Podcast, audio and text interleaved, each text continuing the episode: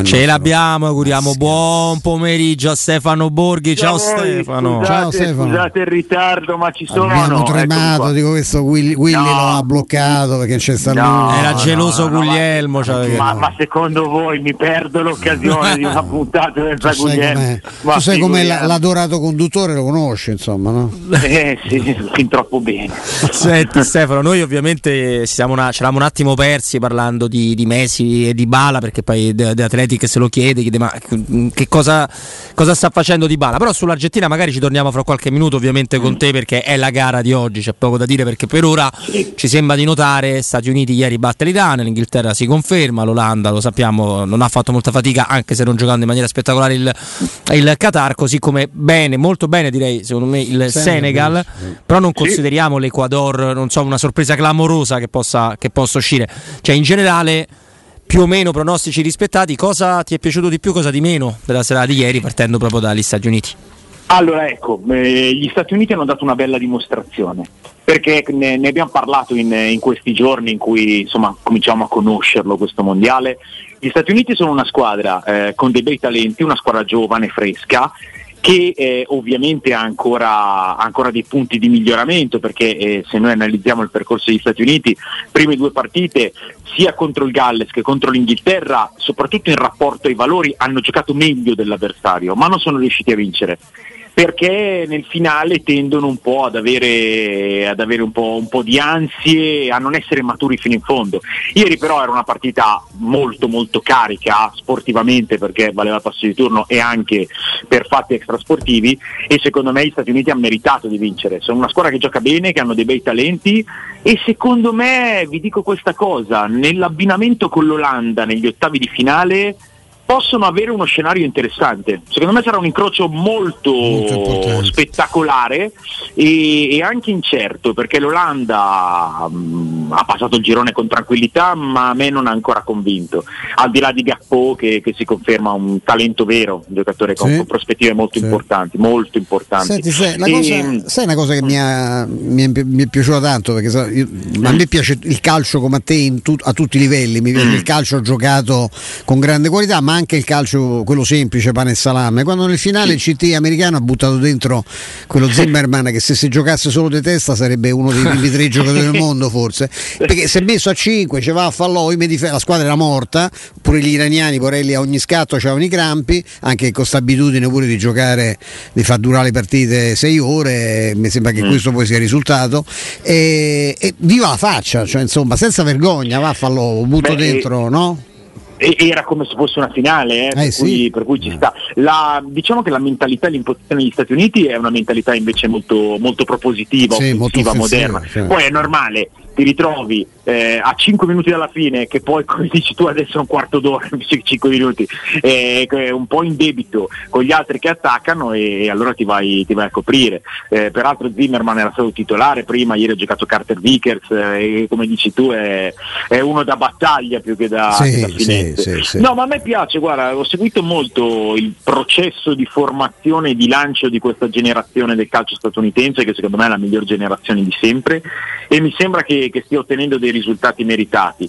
Eh, mi spiace un po' per l'Iran perché il calcio persiano è arrivato a questo mondiale caricato anche di, di pressioni e di messaggi da mandare ehm, ai limiti dell'insostenibile e, e, io credo che in tutto questo marasma e in tutta questa situazione che, che, purtroppo conosciamo fin troppo bene nel paese, il calcio abbia provato come sempre a mandare un messaggio e spero sia arrivato e spero soprattutto che, che, poi non ci siano conseguenze per i giocatori al ritorno in patria perché, perché insomma si sono esposti in maniera, in maniera anche, anche, rischiosa ma lo hanno fatto e questo è quello che rappresenta il calcio.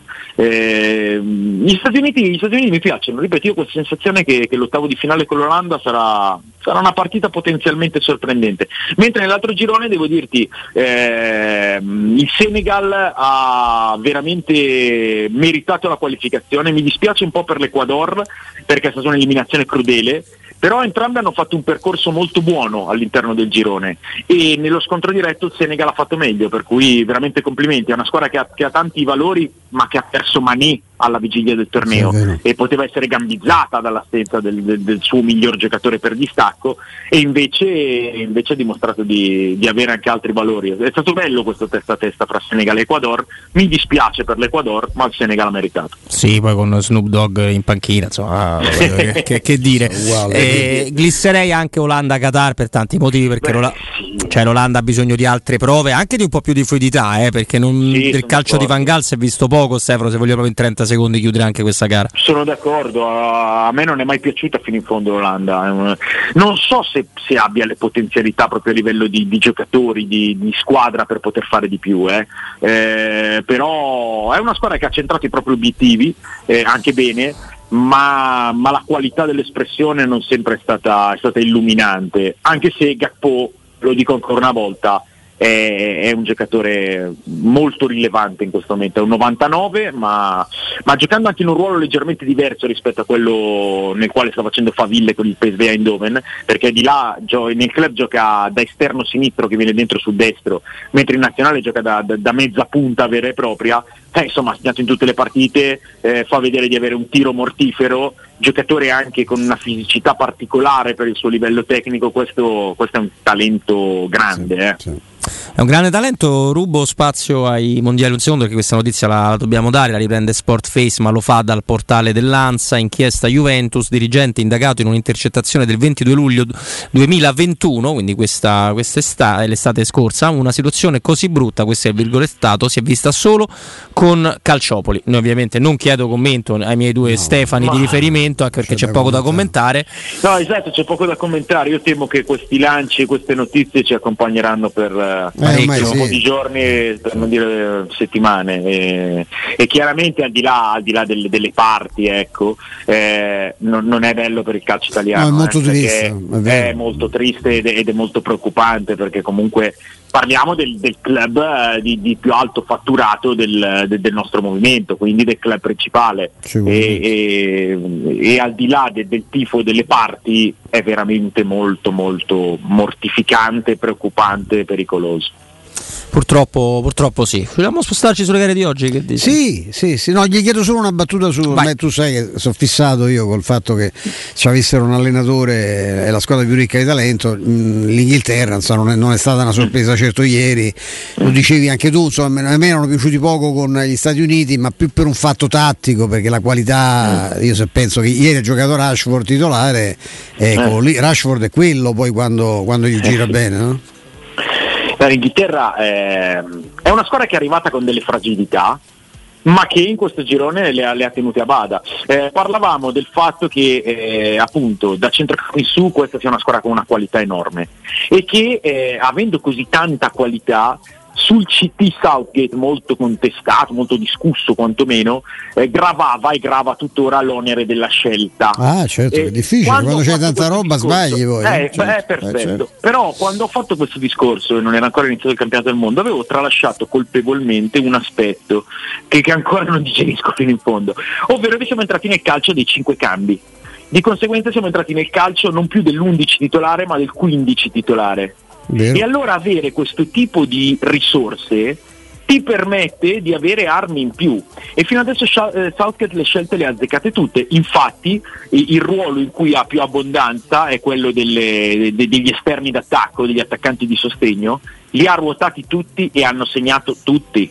Eh, Sterling, Saka, Grealish, eh, Rashford, Foden sono andati in gol tutti e, questa è tanta roba. Non è, in, non è, servito Kane per passare un girone dove l'Inghilterra ha segnato 9 gol in tre partite e Kane ha fatto solo 3 assist. Se si mette a segnare anche lui, eh, l'Inghilterra, l'Inghilterra, diventa una, un bel proiettile. Detto che secondo me la partita con il Senegal, essendo anche un ottavo di finale, è anche mi verrebbe da dire tradizionalmente una partita trappola per gli inglesi, sì. perché sarà una gara fisica sarà una gara fisica, Molto. sarà una gara di corsa e lì, lì bisogna, bisogna, emergere non solo con la finezza dei piedi, ma anche con la sostanza di altri attributi e di altre appendici. Ah, non c'è dubbio, e poi l'Inghilterra spesso si è persa proprio lì. Quindi eh. lì o giù di lì, ecco, insomma, comunque vedremo. Mm.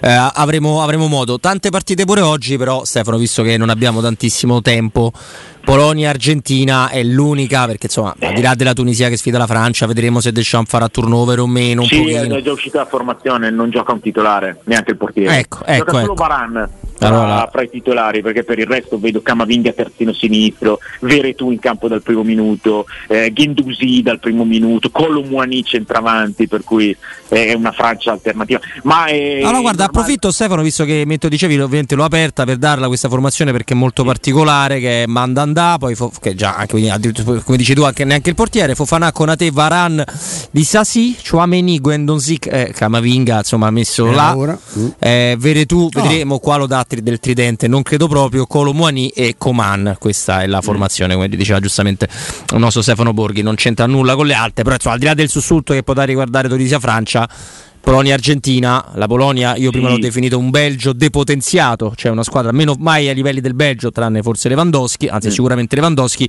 che però anche con i suoi buoni giocatori non arriva mai, però l'Argentina spesso dà la sensazione di poterci mettere del suo in senso negativo. Ma guarda, eh, sposo a pieno il parallelo fra Polonia e Belgio perché secondo me sono due squadre accomunate dalla stessa difficoltà di base, ovvero la prima costruzione. Mi sembra lampante eh, che sia il Belgio che la Polonia abbiano, abbiano difficoltà nel dare palloni puliti a chi può sublimarli e può, può, diventare decisivo, quindi centrocampisti offensivi e attaccanti. Eh, L'Argentina, secondo me, più che contro la Polonia, gioca contro se stessa. L'Argentina è arrivata al mondiale con un carico di, di certezze e di aspettative altissimo. Le ha cancellate tutte in un quarto d'ora con l'Arabia Saudita, se le ha portate dietro queste certezze cancellate nel primo tempo col Messico, poi è apparso il semidio che ha risolto la situazione e ha dato una scossa a una generazione di ragazzi che lo vedono veramente come il messia e questi hanno visto apparire il loro idolo e decidere nel, nel momento più buio. Per cui oggi l'Argentina è di fronte a se stessa, o è iniziato davvero il mondiale dell'Argentina e alla Polonia può dare 4 gol, oppure è una partita complicata per cui oggi è, le, è, proprio la bilancia per vedere il peso di, di, questa squadra. Ed è una partita importante perché si intreccia anche, anche, con l'altra, la Polonia secondo me rischia di andare fuori. E l'Arabia Saudita col Messico può fare, può fare una grandiosa impresa, il Messico non mi è piaciuto fin qui, però, però, l'orgoglio del tricolore è importante in, in quest'ultima partita. Per cui io, io, vedo una situazione totalmente imprevedibile in Messico-Arabia Saudita, cioè può finire 2-0 per entrambe o può finire pari, eh, e mentre in Polonia-Argentina io credo e spero che l'Argentina faccia vedere a tutti di, di esserci. Se non lo fa può succedere anche un disastro. Eh. Stasera abbiamo una serata molto molto tesa. Sì. Anche perché stavo vedendo che l'incrocio che ovviamente nessuno, cioè se dovesse l'Arabia Saudita, poi comunque il Messico è una squadra di, di, di, di assoluto livello, eh, quindi insomma... Con un attaccamento alla maglia c'hanno che poche altre nazionali. Eh, esatto, eh, però se... e anche con un sostegno a livello di tifo, sì, perché pazzesco. la tifoseria messicana sì. è una delle più sì. numerose e calorose in Qatar. Ah no, no, è vero, è vero, anche una delle più vere, mi permetto di dire, una battuta un po' acida. Se l'Arabia Saudita dovesse battere il, il Messico e fai conto la Polonia inchiodare l'Argentina sull'1-1, vanno avanti Polonia e Arabia Saudita. Eh? Eh. Cioè, eh. sarebbe veramente clamoroso. Vabbè, comunque avremo modo per commentarlo. Non so se Stefano Petrucci ha un'ultima curiosità per Stefano Borghi prima di salutarlo. No, ecco, mm, cosa, cosa, pensi che veramente qual, ecco, delle due, cioè l'Argentina veramente o va avanti o saluta, eh? perché io non vedo, non vedo via di mezzo, eh, perché cioè, anche l'altra, l'altra sera stata arrancante pur avendo, no. avendo vinto. No. Ecco che tu, tu personalmente ecco, dovessi puntare un centinaio, tanto non ci beccavo mai, tu ci becchi più di noi sicuramente, eh, che su che cosa lo punteresti un centesimo? Su quale soluzione per l'Argentina? Vai, eh, io sul, sul fatto che, che, che, stasera rinasca veramente, sì ci credo, io ci credo a questa squadra, ehm, però tu hai detto un centesimo, ma avessi detto 10 già facevo i conti in tasca perché dall'Argentina puoi sempre, mm. puoi sempre, aspettarti tutto il contrario di tutto però come dicono loro stasera è veramente matar o morir perché oh, se l'Argentina dovesse muore. andare fuori da questo sì. girone sarebbe, sarebbe secondo me il più grosso disastro della sua storia perché finora si considera, e, e, lo dice il principale protagonista, il più grande fracasso della selezione eh, Corea-Giappone 2002 con Bielsa che va fuori nel girone e lui lo dice lui, ho fatto il più grosso disastro nella storia della nazionale argentina.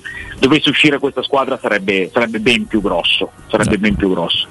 E dall'altra parte invece se, se vanno forte, se, se si sveglia anche Lautaro, se, se si trovano, e allora, allora diventa veramente il proiettile che pensavamo potesse essere all'inizio.